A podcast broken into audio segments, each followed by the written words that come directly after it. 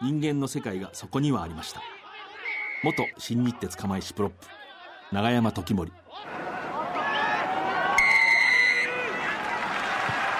藤島大の楕円球に見る夢。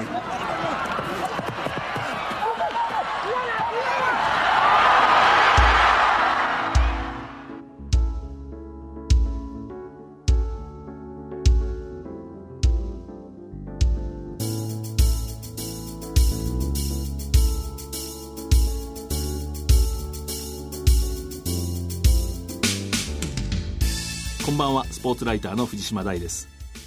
国立競技場といえばラグビー好きにとってこの人、新日鉄釜石のなな連覇を牽引した松尾雄二さんです。この後登場していただきます。最初に来年のラグビーワールドカップイングランド大会の出場を決めた日本代表の動きをお伝えします。ごがつにじゅうごにち、ラグビーのアジアごカ国対抗日本対香港戦が東京国立競技場で行われました。アジア地区最終予選の全勝対決、ジャパンは香港代表によんじゅうきゅうたいはちで勝ち、ワールドカップ出場権をつかみました。試合後のエディー・ジョーンズヘッドコーチの声をお届けします。 Well, it was a tough old game, but we've achieved our first goal to qualify for the World Cup, which is fantastic. 非常にタフな試合でしたけれども、ワールドカップのアジア予選を通過できまして嬉しく思います。 And now the next target is to make the quarterfinals of the World Cup. So everything we do from,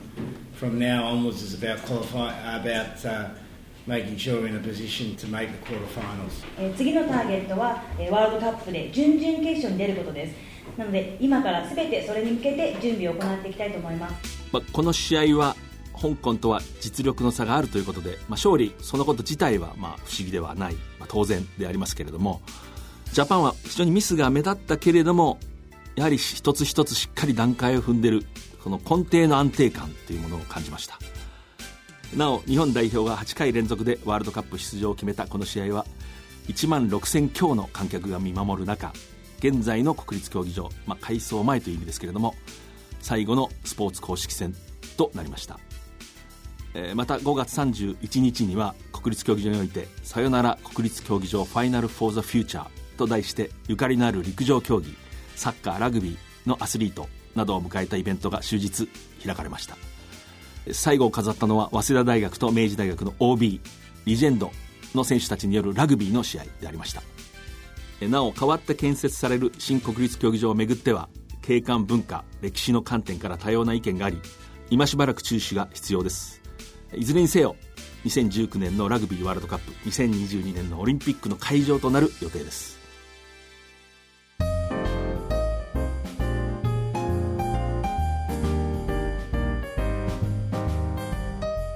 藤島大の楕円球に見る夢。改めましてスポーツライターの藤島大です。今夜のゲストは国立競技場のレジェンド、日本ラグビー史上最高のスタンドオフ、現在はスポーツ評論家で活躍されている松尾雄二さんです。よろしくお願いします。今日はもう松尾雄二さんに来ていただいて、はい、もう私は本当にもう松尾さんがいかにうまかったかっていうことをね、うん、私の目で見ましたし、あまだ若いファンの方は知らないし、うん、年配の方もそろそろ忘れてるんだけど本当どこ行っても忘れられちゃってね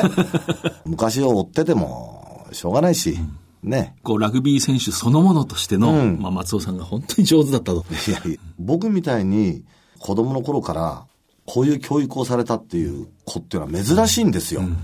国立競技場の思い出っていうのは僕は小学校の時だからね、うん、小学校の時にしかも陸上とかラグビーとかサッカーとかそういうものじゃなくて、うん、水泳をやってたわけ。ははあそこ霞ヶ丘っていう番地なんですよ、えー、霞ヶ丘スイミングスクールっていうのがあって、うん、そこに僕は通ってたわけ、えー、それでそのスイミングのプールから国立競技場がそのまんまのグラウンドレベルで見えるわけ、はいはい、中地下みたいなところにあったからね、はいはいはい、プールが、うん、だからああこれが国立競技場なんだ、すごいなと思って、綺麗だしね、しかももう芝生と同じ目線でこう見てるわけだから、うん、ものすごく大きく見えるし、いやここはすごいと思ったのはもう第一印象ですよ、うん、じゅっさいになったらすぐ東京オリンピックですよ、えー、と今度そこに世界各国のアスリートがダーッとねオリンピック登場してくるわけだ。で、もうそれを見たときにはもうここはもうすごいとこなんだなと、うん、でもまさかそこで僕がそのラグビーでプレーをするなんていうのは思ってもみませんでしたよ。水泳でオリンピックにね、うん、行こうと思って頑張ってたわけだから、うん、そしたらある時あの先生がね、櫛田先生っていう先生なんだけど、その先生がうちの父親に、いやお兄さんの裕二さんの方はもうそろそろダメですねってね話してんだよ。それで弟さんの優吾さんはあこれはちょっといけるかもしれないなっていうことで、まあ、そういうね高レベルだったことは確かなんですよ、水泳でも。でまあ僕はそういうことでね水泳挫折して、でまあその後柔道もやるんだよね、講道館に通って。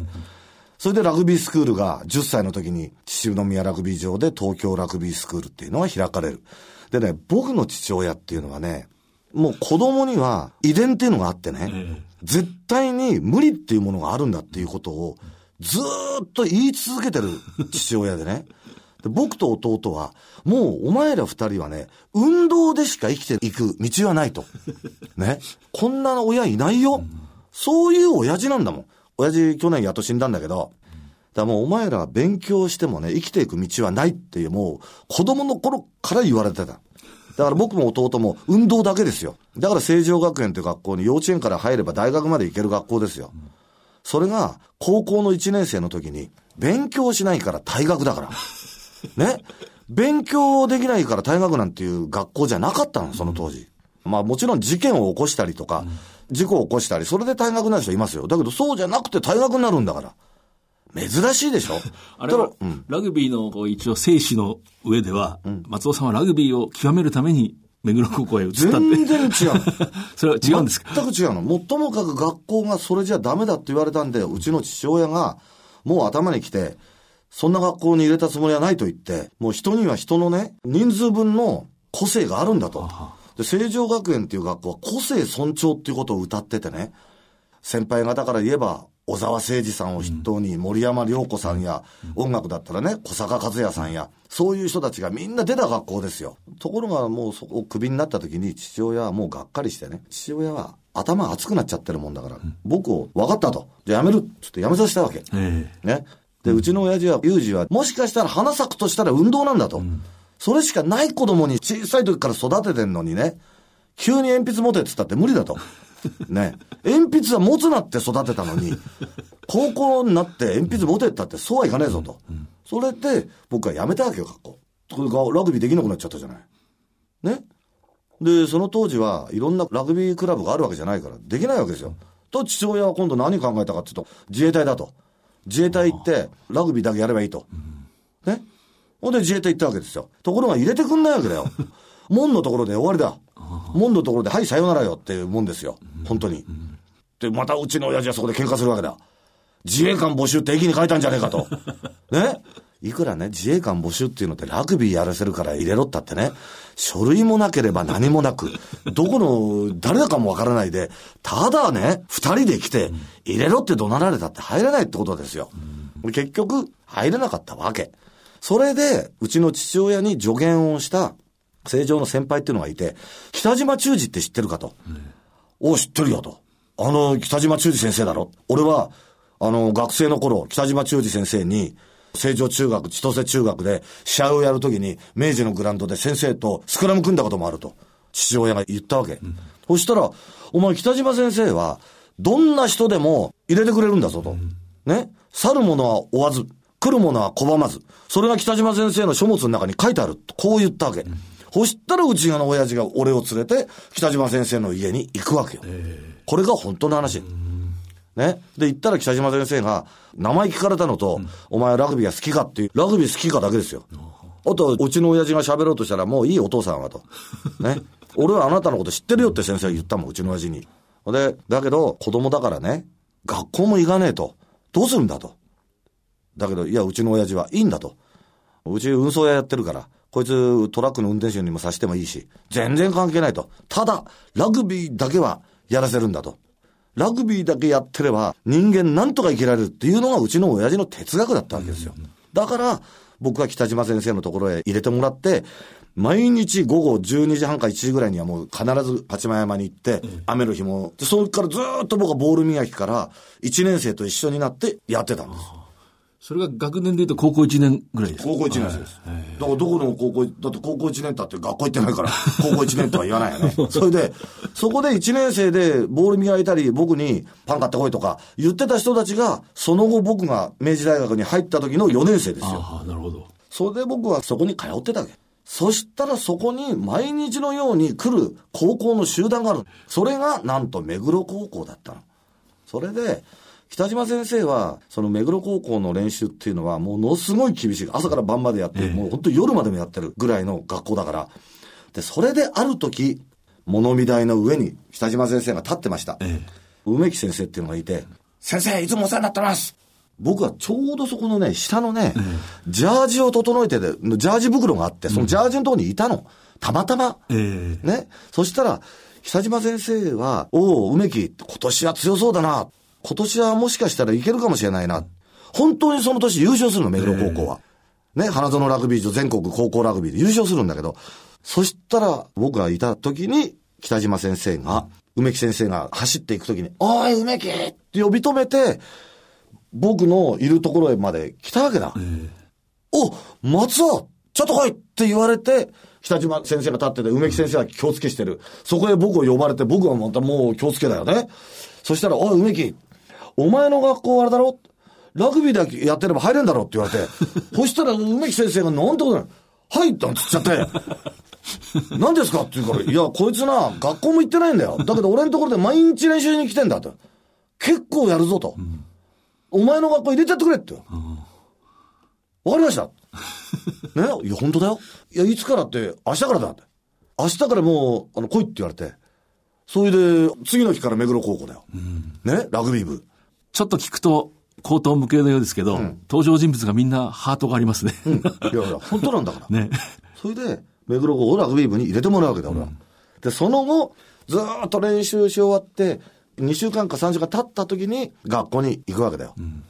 そしたらそこに関口先生っていう校長先生がいて、それで梅木先生と先生が話をして、うん、じゃあ彼をラグビー部に入れようと。ということは目黒高校の高校生にね、入れるようにしようと。こういうことだよ。そうやって僕は目黒高、うん、目黒高校に入ったわけ、うん、東京に住んでる人間からすると、あの自由で、うん、まあどちらかというとこう豊かな人が行く成城学園から、うんうん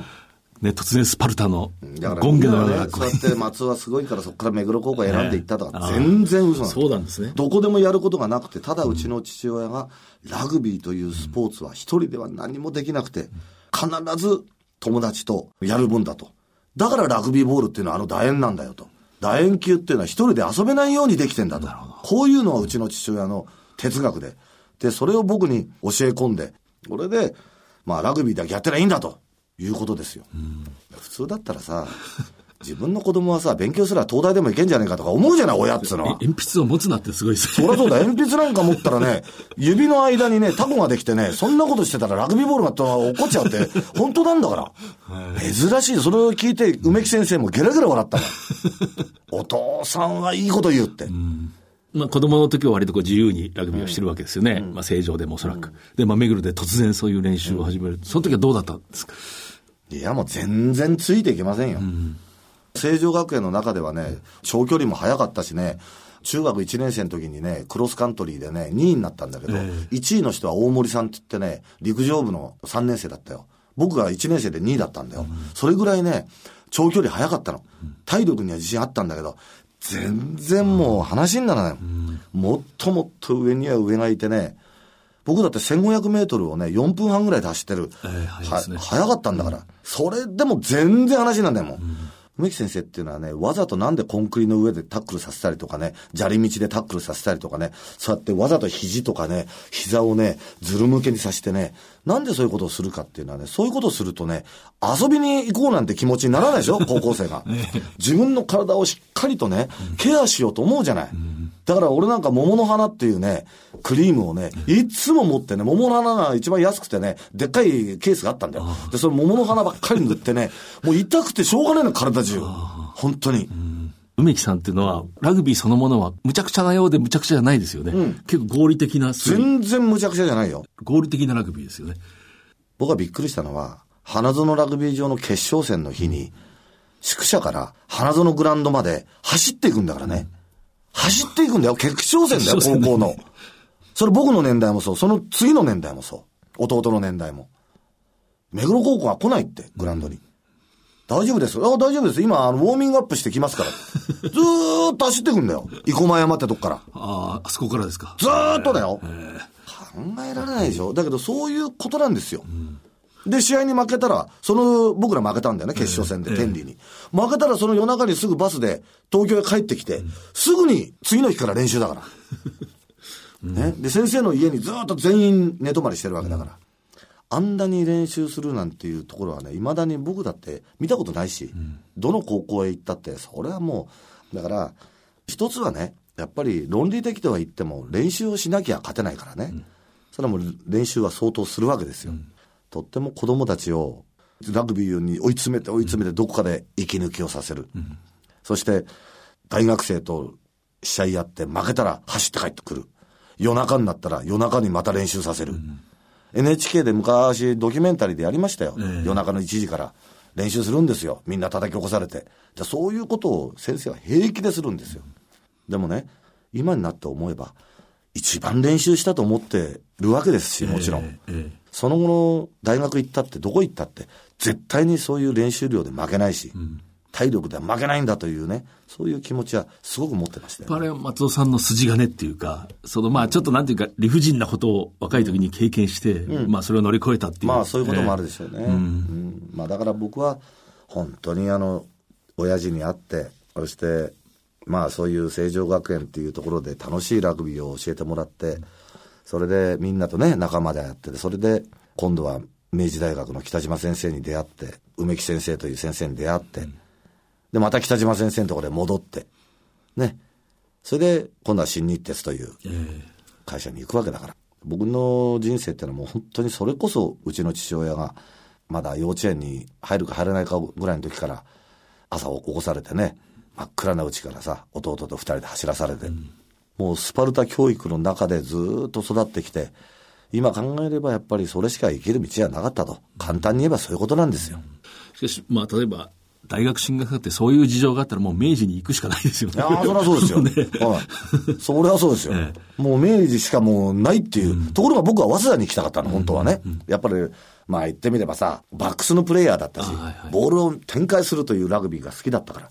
ところが聡明戦の日に秩父宮で会うんだ先生に。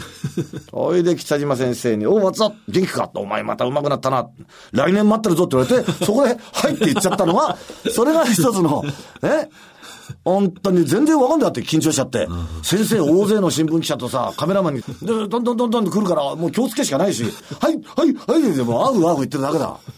そしたらさもうなんか新聞に乗っかっちゃって。ね、目黒高校の松尾明治大学に決まる、うん、それで終わりです。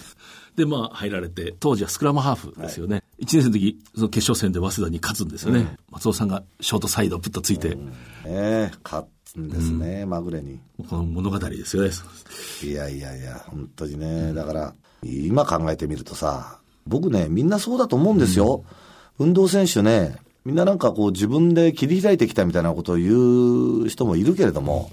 やっぱり会う先生会う先生出会う人たちにね、お前こうだああだって言われてね、素直な気持ちがあればね、そうだなああだなと思ってねやってきてる中でね、やっぱり俺は強い選手になっていくと思うんですよ、うんうんうん、それがどうしてもその年取ってくるとさ、なんか自分で切り開いて自分がすごいことやったみたいに思うんだけど本当に考えるとそうじゃなくて、うん、親父に殴られて蹴っ飛ばされてやれって言われてやってたし、うん、北島先生にだってまあ僕はぶん殴らなかったけど、北島先生だってバカ野郎って怒られたこともあるし、うんやっぱりそうやってスポーツ選手ってそうやってきたんだと思うんだよね、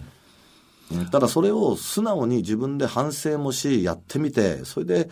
それがちょうどいい時に花が咲くっていう選手もいるということだけだと思うんだよね、うん、自分には何が合ってるかってあんまり考えるよりも何かも人に求められて思わず自分の力が出たり、うんうん、だって自分に何が合うかなんて分かんないしさ、うんうん、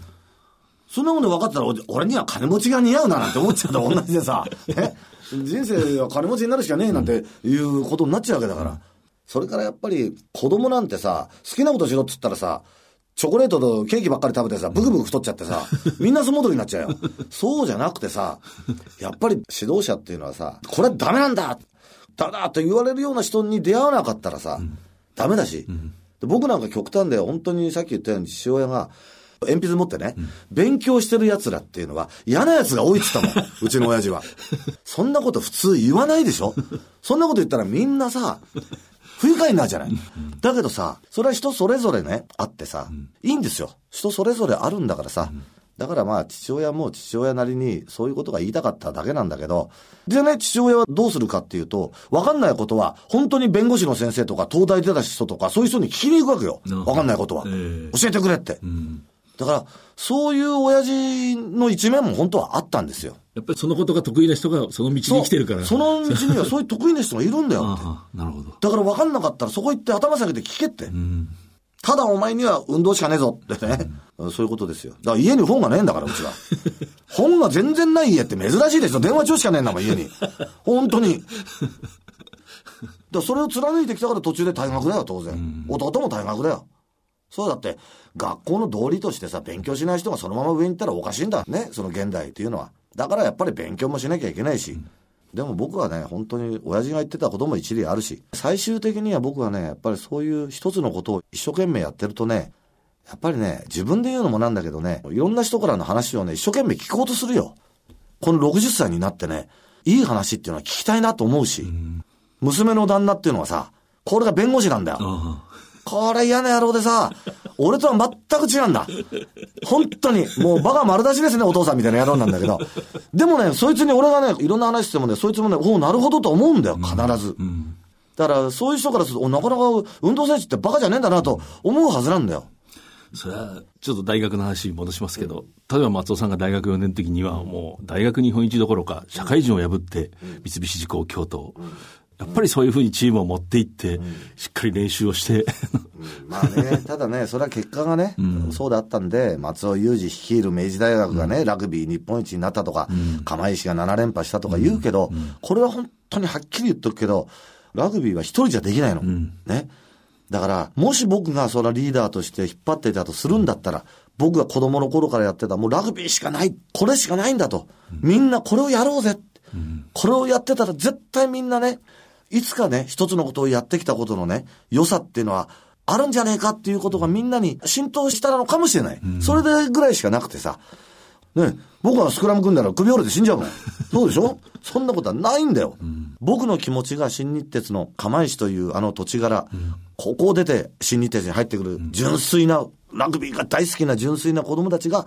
で、僕が、あの時のプレーはこうだったと思うよ。こういう風にしたらもっと良くなるんじゃないかっていう話をいっぱいすることによってみんなもそうだって思ってくれたと思うから、それでチームっていうのがさ、だんだん出来上がってったんじゃないかとは、それは思うけどね。だから具体的にやったことなんていうのは大したことではないですよ。釜石に行かれる話はもうたくさん今までお話になってると思いますけど、うんうんまあ改めてですけど、うんまあ、なぜ釜石に行ったのか。いやもう僕はもうラグビーしかない男なんだから。うんうんもう純粋に、純粋な気持ちで、あの、いろんな社会人のチームの人たちと試合するじゃない。試合した後にラグビーっていうのはアフターマッチファンクションっていうのがあって、必ずそういうところでお互いのポジション、またお互いに合流して話をするわけですよ。その中で僕は釜石の人たちが一番ラグビーに一生懸命であり、ラグビーのことが大好きであり、本当に純粋な気持ちを僕が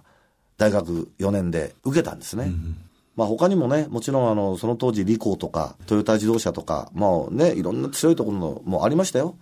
ただその中で、僕は新日鉄の釜石というね、ところのチームで、岩手県で試合をして、合宿の時はにはくもさんぱくもしたんだけども、そうやってみんなと話し合って、純粋でラグビーが好きな人たちなんだな。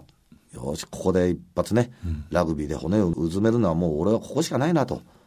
でまあ自分だってさ遊び人だってことぐらい分かってんだから遊びたいっていう気持ちがないことはないんだから、うん、だけどそんなことをやってたら終わりだなと思ってそこに終止を打つにためにはもうここしかないなと、うん、本当にそう思ったんですよね。あれはなんていうかまあ、うん、天の廃材っていうか天というのは物事を適切なところにちょうど置くんだなっていういろんな噛み合わせが、まあ、で素晴らしいチームがきゅうねんかん岩手県の釜石っていうところにいてやっぱり思った通り岩手県の釜石の人に人間松尾雄二っていうのを作ってもらったし、うん、物事の考え方や全てのことをやっぱり新日鉄という会社で教えてもらったし、先輩方もね、いい先輩方がいっぱいいましたよ。森さんとかでね、うん、そういう方々にね、支えられて、同期に洞口っていうの死んじゃったんだけど、うん、そいつにもね、よくまあ僕はやんちゃだったからね、ホラ口っていうのはすごくおっとりとしててね、まあ松尾我慢しろ我慢しろって言ってくれてね、もう何度かもうやめて帰ろうかなと思った時もいっぱいあるし、うん、でそういう時にやっぱり友達がね支えてくれたってこともあるしね、とってもいいきゅうねんかんでしたよ、うん、本当に。あれまあファンの人もみんな幸せで、あのチームは、うん、あのそうね、まさにそれこそ国立競技場が本当に揺れて、うん、そうですね、えー、まあ僕が行った時にあんまり分かんなかったよね、うん、で勝ってみんな知ってね、大変だなんてね、でもう東京に行くんだなんて最初の時なんで新聞にさ書いてあるわけだし、新日鉄釜石早稲田大学かっこ国立って書いてあるのにさ、うん、国立行っちゃったって言うんだからねかっこ国立って書いてあったらなんで国立行っちゃうんだって国立って読むからって言ったら普通読むよって言われてね、国立競技場って書いたらいいよ、新聞どれ新聞見て国立だよそれって言ってんのに、あら本当だよ、あの市長だってそうだよ、うん、あの国立劇場においてだって国立劇場で俺たち何やんだよって、そういう街だったんだから、うん、ラグビーの話をすると、うん、あの釜石はあんな重厚な見事なフォワードが用意していたけれども、うん、スクラムトライしなかったですよね。ああそうですね、そうい う, こう力攻めのご利用しするところはなかったような印象があるんですけど、うんすねうん、全員でやるというのがね、うん、僕はラグビーのやっぱり基本だと思うから、うん、本当はあのゴールキックとか一人で蹴ったりするのも僕は本当は心底あんまり好きじゃなかったんですよ、うん、ただそういうルールがあって蹴るしかないから蹴ってただけであってね、うんうん、蹴れる人が出てきた時にはもう素直にすぐ交代ですよ、うん、だから今野ってやつが出てきて最初なんかあいつと蹴ったって絶対僕のが負けなかったんだけど、あいつがそのなんかちょっと練習したらもともとなんかサッカーみたいなボールをバンバン蹴ってたみたいだから、そうしたらすごく上手くなっちゃって、ね、そうですよ、だからもう素直にもうすぐね、うん、お前だとね、もう俺は蹴らねえぞと、お前に全部任せたと、そういうことだけです。最後にゴール前行ったら人に渡すっていうね、うん、そういうのがラグビーだっていうことをずっと子供の頃から教えてもらってて、うん、だからフォワードの人にもよく言ったんだよね、ゴールラインが見えたらボールを出せと、はいはい、ゴール前でねリスタートして自分で持ってってね、ひっくり返って帰ってきちゃうようなね、そういうプレーをねもうするっていうこと自体がね、うん、もうラグビーをねなんていうかな、我が物にする、うん、もうそういうことはいけないことです。ゴール前に迫ったら、インゴールが見えたらボールを出せ。そういうことです、えー。ゴールラインが見えたらボールを出すんです。うん、そしてウイングにトライしてくれって願うんです。うん、それがラグビーだもん。新日鉄釜石が強いときは、集団でグッと持ってって、さっと出して、うん、あのやっぱ点の取り方っていうのはこういうもんだよっていうのは相当僕が、まあ、あのみんなにね、話をしてたことだし、あのスクラムハーフの坂下君なんていうのはね、ずーっと僕にパスパスパスパスってしながら、最後にスラッと抜けて、うん彼がトライをするっていうね、うん、そういうことを彼が覚えたときに、ラグビーってこういうもんなんだろうなって多分彼も感じたと思うしね。布石を打つみたいな。そういうことです。えー、こうわざとこういう普通のプレーをしといて、ここっていう時にその裏を行く。そういうことです。そういうことです。そういうことだと思うんですよね。うん、だけどね、これもまた面白い話なんだけどね、スポーツマンでね、強い人とかね、すごい人っていうのはね、やっぱりね、まあ、ある意味ずるくなかったらダメでしょ、うん、テニスなんてさ、相手が打ち返してこれないところで打たなきゃいけないんだから。そうでしょ、意地悪でしょ、うん意地悪じゃなきゃ強くなんだもの。だから勝つためにはさ、ちょっと意地悪しなきゃなんないじゃん。どんなスポーツだって、勝つためには意地悪っていうのがあるわけですよ。ねえ。だからそれはしょうがないじゃない。うん。うん、まあそれ駆け引きがするわけですね。駆け引きだから。うん。うん、まあそういう。性格じゃありませんよっていうことをね、言っとかないと。僕は松尾さん個人的によく覚えてるんですけど、うん、あの頃新日鉄釜石が冬になると、うん、あの早稲田のグラウンドに来て二軍とこうよく試合を、はいはいはい、その時こう新聞記者の人に囲まれてる時に、うん、それがちょうど早明戦の前の週で、はいはい、早明戦どっちが勝ちますかってこう松尾さんに新聞記者の人がこう質問したら、うんうん、そう早稲田が勝ちますって松尾さんが僕はたまたま横で聞いてたんですけれども、うんうんうん、なぜなら彼らは寒いのに練習が始まったらヤッケを脱ぐと、うん、で明治の選手は着たまま練習してるから、うん、早稲田が勝つって言ったんですよ、うん、僕あの時天才みたいな選手はこういうこと言うんだと思って、うん、すごい驚いてそれからみんなが集まった時にね集合した時の輪っかっていうのはね、うん、みんながバーッと集まった時の輪が小さい方が強いんですよ、うん、チームは、えー、みんな集まらないって言った時の輪っかがダーッと大きいところは強くない、えー、そうですね、うん、輪っかがバーッと小さくなってってみんながグッと話を聞こうとするね、そういうチームの方が強いっていうことは言えますね。これは本当に面白いことだよね。あの大西哲之助さんがいつも相手チームのエンジンの大きさ見てましたね、うんうん、あそうやっぱり小さいところはいいコーチが教えてる。そりゃそうです、えー、そりゃそうです、えーもう一つラグビーなんですけど、うん、いろんな人に聞いてくれって言われるんですけど、うん、やっぱり松尾さんあれだけ勝った人ですから、うん、やっぱり何か勝つ哲学というか、うん、何かを掴んでることはもう間違いない。なぜあんないつも勝てたんだ、なぜいつもこう人がいないところにパスを送ってトライができたんだ。うーん、若い頃はね、自分で何とかしなきゃいけないっていうことがすごく強かったですよ、うん、だけど新日鉄で連戦連勝していくうちに仲間を信頼するっていうね、信頼するってことですよ。必ずみんなが支えてくれてるし、うん、みんなでやってきたことがここで花が咲くんだっていうふうに信じる、うん、仲間を信じる気持ちっていうのがやっぱりとっても僕は大事だと思うし、うん、そういうことがない団体チーム、団体スポーツっていうのは勝てないよね、うんうん、だって野球だってさ、昔王さんだってさ、いくら打ったって僕一人じゃいってんですよって言ってたもんそうですね、ね、それがバントしたりランナーが出るからピッチャーはね急いで投げなきゃいけないし、うん、いろんなランナーに気を使うから甘い球が来たりもするんですよって、だから打てるんですよって、やっぱり僕はそうだと思うし、やっぱりチームプレーっていうのはそういうもんだと思うよね、うん、少しだけジャパンの話も伺いたいんですけども、うんうん、今度代表で行って、うん、国内の試合をしながら培ったいろんな今のような考えだとかを、まあ強力な外国人をぶつけていきますよね、うんうん、やっぱりそれは同じですか、やっぱり、うんうん、まあもちろん同じですよね、えー、これはシステムを変えなきゃいけないっていうこととすごく難しいんだけど、やっぱりねプロ化しなきゃいけないってことはもうこれもう仕方ないことなんですよね、うんうん、まあ、プロ化しなきゃスポーツの発展はないんですよ、うん、プロ化っていうのはどういうことかっていうと、やっぱりねお客さん第一なんですよ、うん、だから国立競技場も今度変わるときにお客さんがどう見やすいようになるかなっていうことですよ。お客さんのことを考えるのが先。ともかくお客さんが第一。その次にやってる選手たち。そしてそれを教える指導者たち。そして一番最後にラグビー協会っていうのはそれを支えるってことですよ。ね、ですから今後やはりそのジャパンはね、やっぱりもちろん強くなるためにはあのいろいろとこう、まあ費用もかかるようになってきますよね。それぐらいのことはみんな分かってくると思うんです。ちゃんとペイメントをしていってね、上げないと選手たちは続かないじゃないですか。ね。だそういうことも考えなきゃいけないっていうことですよね。ジャパンはね。まああの、パワーはついてきて、だいぶ僕は良くなってきたし、面白い試合を今後もするんじゃないかなとは思うけれども。パスそのものが、松尾さんのパスの、まあ、うまさ、空間にふわっとストレートパスが飛んでいって、パスはゆっくりしてるように映るけれども、ボールを取る人は一番いい姿勢で、いいスピードでこう取れる。ああいうパス今、ほとんどもう見られなくなって、みんなスピンでビュッと投げつけるような。僕らラグビースクールとか子供の頃から、もうパッとね、うん、自分の都合で渡したりすると、うちの父親にものすごい怒られて、うん、そういう時には自分がタックルされろって言われて、ものすごい怒られたんだよね。うん、今はそれが、いいかどうかはまあ別として、やっぱパスっていうのはもうボールはね、やっぱ心だから、うん、頼むぜって渡さなきゃダメなわけよ。うん、それで取る方はよし任せろってね、やっぱそういうのがパスでしょ、えー、どんなにいいトスをしたって息が合わなかったら取れませんよ。足の歩幅に合わなかったら取れないんだもん。うんうん、だそれは僕はスクラムハーフやってた時にやっぱりそうなんだなと思ったのは、あの天理鴨原さんって方がいたんですよ。旧姓藤本は藤本さんが、そうですね、えー、もうその藤本さんまだお元気かなと思います。ああ、そうよかった。どうもすいません藤本さんとペアを組んだ時に、うんうん、俺はパスが下手だったのよ、うん、本当に鴨原さんがよーし松尾うーし出しますってね、うん、取ってくれたんですよ、マジに。その鴨原さんには俺はもう本当感謝してるし、うん、俺はスタンドオフになったらこういう選手になろうと思ったし、うん、鴨原さんのようなね、だってハーフってさ、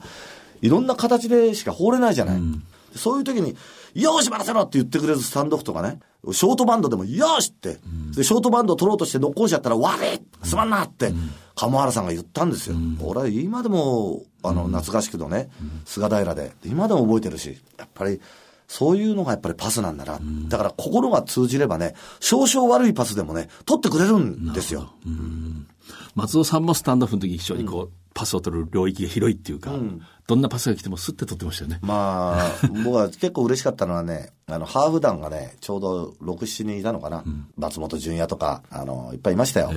ー、でそういう人からね、みんながね誰が一番スタンドオフで放りやすいなんて話を聞いた時にね、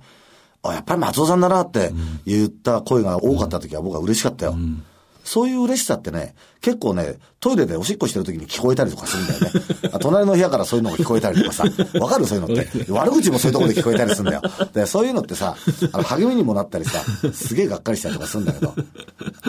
っぱりそういうもんだよね、うん、でもそれはやっぱうまさだけではなくて、うん、その藤本さん鴨原さんが示した態度のような、はい、まあ、優しさというか、いや、いや、本当そうですよ、こう寛容さっていうか、いや本当そうですよ、えーうん、そういうものがもたらす。だから鴨原さんにもっと動けるようにね、いいパスをしようと思うし、うん、津山なんていうね、僕と一緒にイメージの時に組んでたあいつなんかまさにそうだったと思うよ、うん、僕がスタンドオフになっちゃってあいつはもう松尾にさえいいパス渡せばね明治は勝つんだって、うん、俺たちは勝つんだと一心でね、うん、本当にパスに心があったし、うん、まあ、その人は努力して伸びてきたんで松尾さんはスタンドオフに、うん、そういうことですね。でまた松尾さんの世界もこう変わっていくと、まあそうですよね、えー、今のラグビーは松尾さんの頃と違って、うんうん、たくさんこうディフェンスが立つじゃないですか、うん、大男たちがこう、うん、みんな埋めるように、うん、でも松尾さんやっぱりあれ抜くと思うんですけど僕は必ず、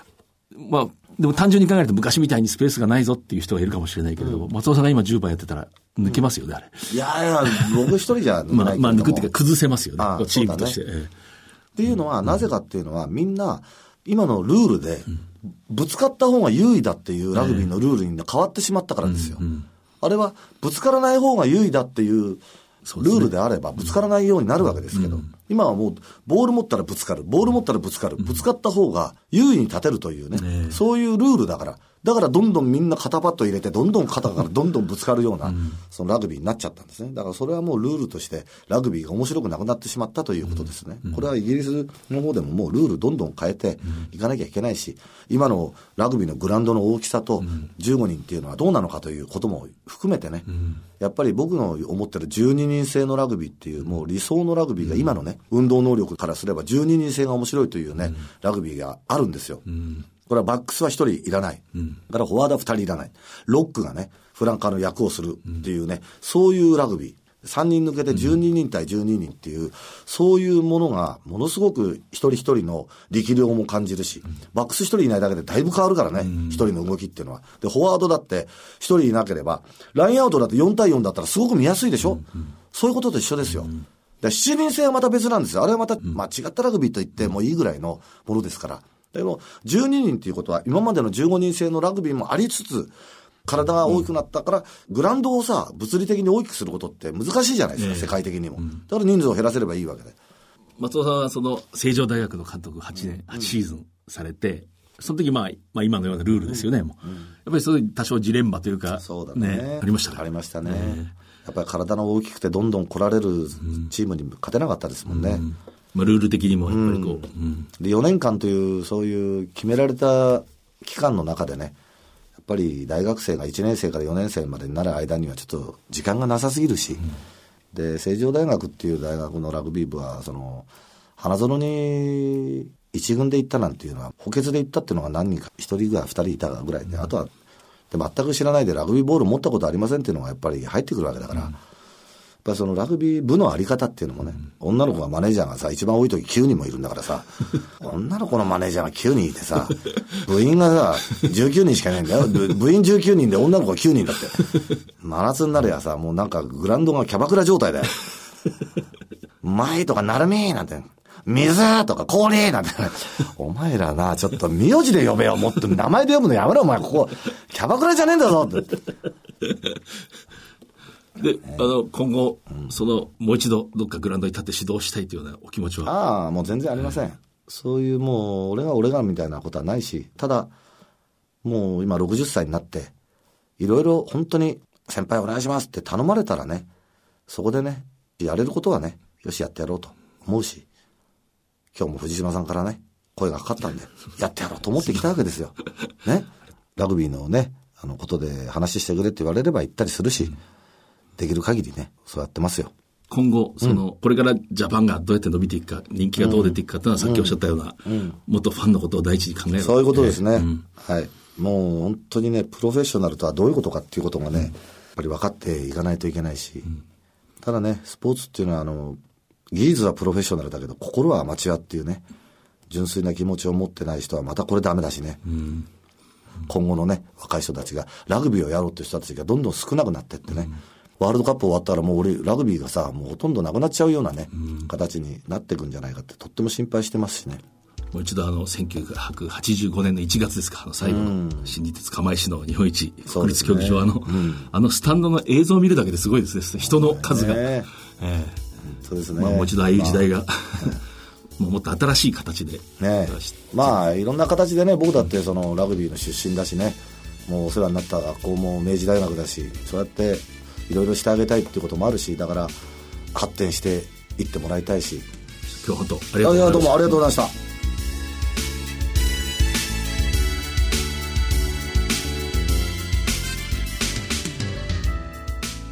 人間の世界がそこにはありました。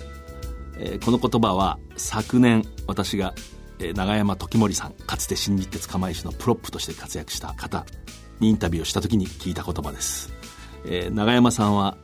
茨城県の当時茨城県立大宮高校という、まあ、全国的にはラグビーでは無名の学校のラグビー部から釜石へ入って、まあ、活躍されるわけですけれども、高校いちねん生の時に最初野球部に入ります。しかし野球部に入ると先輩のそのアンダーシャツの洗濯をさせられるのが納得がいかない、それが嫌い で, である時ふとこうラグビーの練習を見に行く。するとそこでは球拾いの姿がなかった。全員が走ってる。でさんねん生がいちねん生に頑張れ頑張れって言ってる。そしてそのある先輩がみんな同じ練習をしてるんだから自分のことは自分でやるんだと言ったと、まあ、その時に人間の世界がそこにありましたと永山さんは思ったそうです。そしてそこからその高校のラグビー部の監督の縁で経済的に大学の進学が難しかった永山さんは新日鉄の釜石へ進むわけです。永山さんはちなみにオールスターズブルースバンドというところでギタリスト兼シンガーとしても活躍している、トム・ウェイツだとかロバート・ジョンソンのカバーをする人です。最後にこの番組は放送の翌日オンデマンドとポッドキャストを配信しています。それではまた、藤島大でした。